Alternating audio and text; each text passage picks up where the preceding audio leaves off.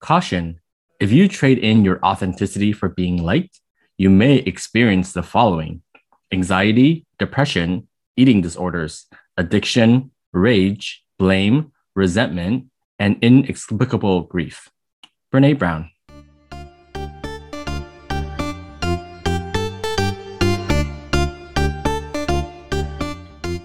Welcome to the Perspective Maintenance Podcast, where we approach topics from different perspectives to help us get unstuck. Because I believe this impact that only you can make. Let's get unstuck so that we can enter more fully into the potential that we were designed for because a rising tide lifts all boats. And that's right, you guessed it, you are that tide. This is your host, John Chow, and so far, we've been covering the 10 guiding principles of living an unstuck life. And guiding principle number four, which we're going to continue today, is always choose authenticity over acceptance. Now, if you've been listening to the podcast, you'll know that typically in regular episodes, I do a shout out of different podcasts that I really appreciate so that you can discover them as well. And in the mini series, we're taking a break from that. But I really, really want to give a shout out specifically on this episode because it's so related to this topic. The podcast is called AUTHENTiKATE.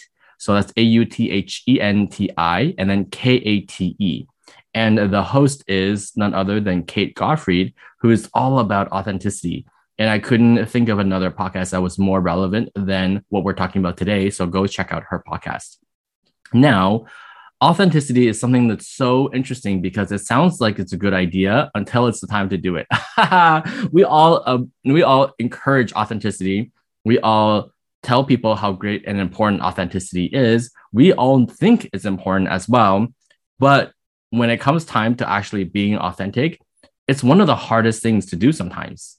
And it's so weird to think about why because all we have to do is be ourselves. It seems like it's the easiest thing but it oftentimes is the hardest thing because we've been conditioned in so many ways to value acceptance.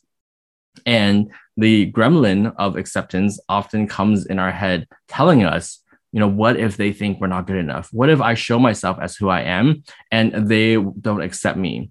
What if I have be, become rejected by this person that I really love or this person that I'm really attracted to or this community I really want to belong to?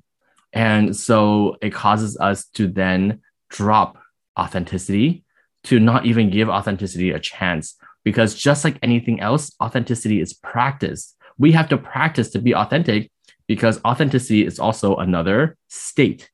It is something that we can fall out of and something that we can be in.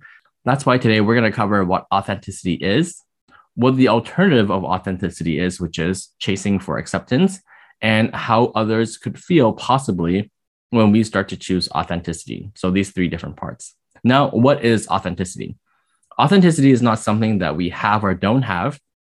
As you have already noticed in the little soundbite before the episode, uh, Brene Brown is a huge influence on me, and she writes a lot about authenticity. So instead of defining it myself, I am going to use her definition of authenticity. And she says that authenticity is not something that we have or don't have. It's not about that. It is a conscious choice of how we want to live. And so essentially, authenticity is the daily practice of letting go of who we think we're supposed to be and embracing who we are. That is the definition of authenticity. Authenticity is the daily practice of letting go of who we think we're supposed to be and embracing who we are. I had to say that twice because it seems so simple, but it is so hard because constantly we are brought up to think that we're supposed to be a certain thing. I grew up with my dad as a community leader. And you may have heard this in other episodes. When I was growing up, it was all about how I present myself in a way that would not bring shame to the family. And so being conditioned to think about who I'm supposed to be, it's in second nature to me because I practice a lot of that. I have not before maybe the last five to 10 years really started practicing authenticity. Um, and when I started to, it felt so awkward. It felt so weird. You might identify with that.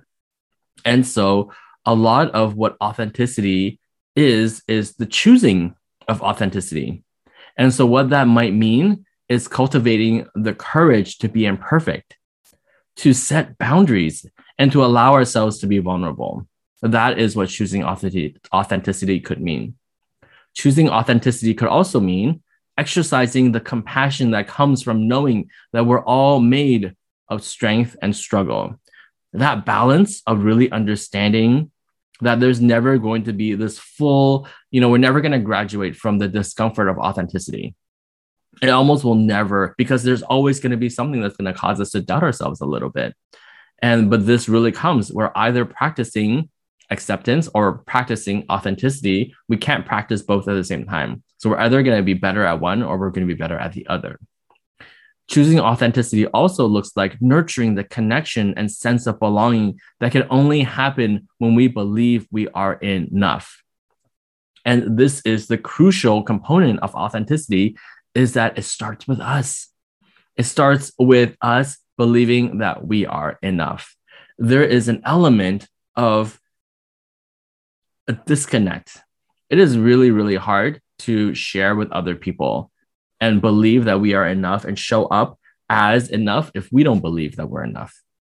Authenticity is authentic. Authenticity can't, it's not a mask, it's not acting. We can pretend like we feel like we're enough, and we might be able to do a good job fooling other people, but that only goes so far. And also, there's no fooling of ourselves. So, what's the alternative then? If we don't choose authenticity because it's so uncomfortable, what is the alternative? Well, the alternative is choosing acceptance. And what acceptance really is, I mean, think about the actual concept of acceptance. The idea is that you have one person does the accepting and another person needs to be accepted. That is the, the meaning of acceptance. It's literally a two party transaction what a horrible place to be in, especially if we are on the side of waiting for to be accepted. And this is where acceptance becomes very challenging because we're often put in powerless or states of being where we're then trying to change ourselves to be accepted by another person if we feel like we're not accepted. How many times have we done that? How many times have we applied to a job, really, really want the job? There are certain things that are not a good fit. Well, we alter ourselves so that we can be in the eyes of the person who's going to decide the fate of whether we're accepted or not.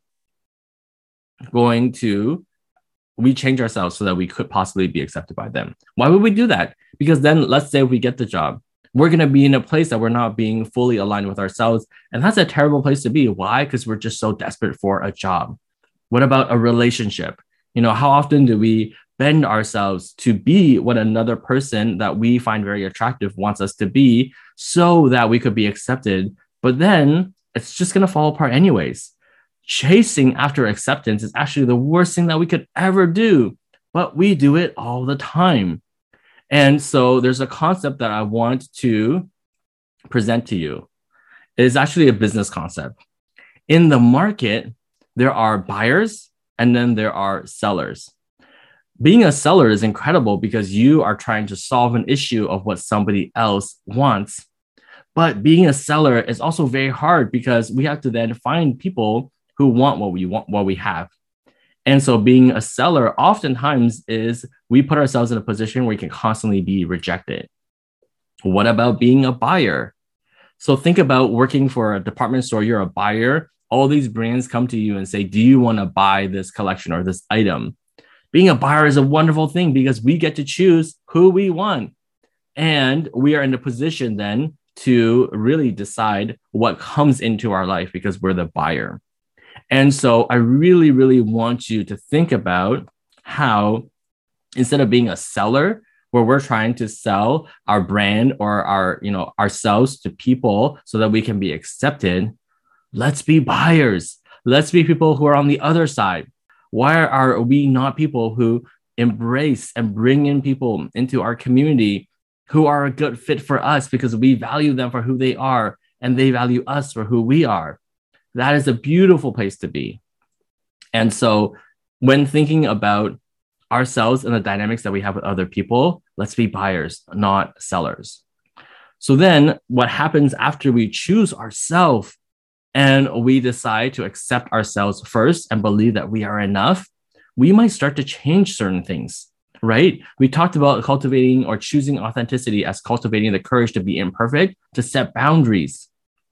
And so, boundaries, when they are set with people who are not used to a certain boundary, they might fight back. They might not really like what they're seeing. I'm going to read an excerpt from the book, The Gifts of Imperfection. When we choose to be true to ourselves, the people around us will struggle to make sense of how and why we are changing. Partners and children might be might feel fearful and unsure about the changes they are seeing. Friends and family may worry about how our authenticity practice will affect them in our relationship with them. Some will find inspiration in our new commitment. Others may perceive we're changing too much, maybe even abandoning them or holding up an uncomfortable mirror. And so, this is where authenticity becomes so important because when we are able to accept ourselves first, when we're able to see ourselves as enough, then we're also able to help other people see that they are enough. It doesn't mean I changed, now you're no longer in my life. No, it means that we can help other people be on the journey of authenticity and be people who are loving and kind and patient. And they might not what like what they see in the beginning because we're setting, we're starting to set boundaries, but they're really going to enjoy the dynamic that they have with us when they feel a complete overwhelming sense that they get to be free to be who they are. We get to be free to be who we are. We work on communication. We work on how to really understand each other better and then together have a more enjoyable life together. So then what we really can think about is how people are drawn to energy. When we choose to be authentic, people will start to be really drawn to us. It's so ironic because all I've done for so much of my 20s is to run after people and try to chase after acceptance so that I can be in certain crowds. But what I really need is to be authentic and draw people to myself. And then I'll have that community that I so desperately want. But chasing after it through looking for acceptance was never the way to do it. So it's so important for us to decide who is going to be in our life how we use our energy. Because when we have an energy where we are unsure of ourselves and we don't think we're worth it, we're going to attract people who also think that. But when we have an energy where we are portraying to others because we believe it on the inside that we are worth it and that we are enough, then we're going to attract people who see that as well. I love to end with a couple of different questions for you to think about. In which areas of your life are you tempted to choose acceptance? We all have them. It could be work, it could be a relationship, it could be family, it could be so many different, a religious community, so many different things. I want you to think about what areas of your life are you tempted to choose acceptance?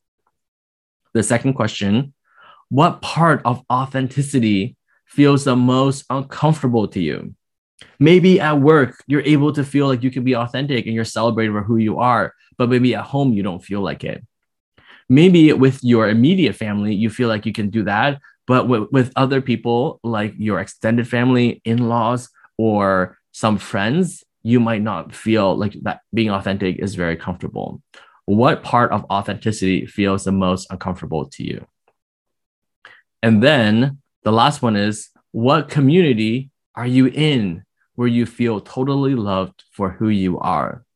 Here's the thing when we're in the right community or the right relationship or the right situation, it in a good way, it ruins us for anything else because we choose to not want to be treated in a way that's less than how we're treated in that space. And so, if you're struggling to find community, if you're struggling to really feel and experience for the first time how it, it is to be loved and cherished and treasured for being who you are, then feel free to join my community. I'm going to post a Facebook group link uh, in our show notes. Feel free to join us and be in a place where you can really learn how to discover your worthiness by being around people who are also on the same journey. So there's no judgment, so there's no criticism. There really is just holding space and being able to be there to be seen and to hear what other people are going through. As always, you can find me on Instagram at the John Collective. And um, everything else that you need to know about me is going to be in the show notes. I would love to hear from you and what you thought about this topic, about the three different questions that were asked at the end. And I'm really, really excited to share with you our next guiding principle of living an unstuck life.